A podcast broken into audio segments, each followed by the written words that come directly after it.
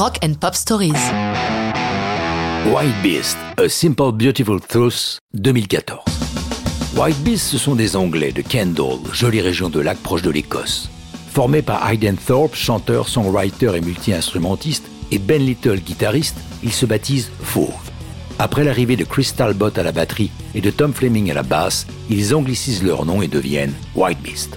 Les choses sont devenues sérieuses en 2006, avec une apparition pour trois titres au show de BBC Radio 6 Music Brain Surgery.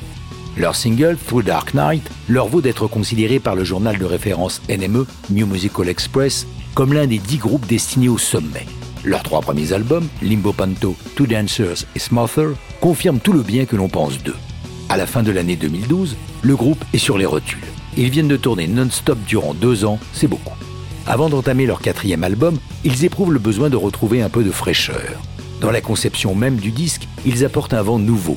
Ils mettent temporairement fin à leur collaboration avec Richard Formby, producteur des deux albums précédents, pour travailler avec Leo Abrams d'une part, qui a œuvré avec Brian Eno et Jarvis Cocker, et d'autre part Lex avec 3X, ce dernier ayant mixé Two Dancers et Smothers. De manière assez surprenante, A Simple Beautiful Truth est inspiré par un titre disco des années 90, What is Love Way? Hayden Thorpe s'en explique. J'avais envie d'écrire ma propre version de What Love, qui a beaucoup d'importance pour moi.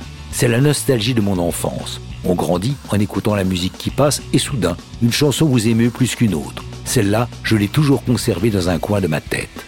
L'écriture de A Simple Beautiful Truth est difficile. Il faut à Thorpe huit mois pour parvenir à ses fins. Tout ce qui semble simple, en fait, ne l'est pas, dit-il.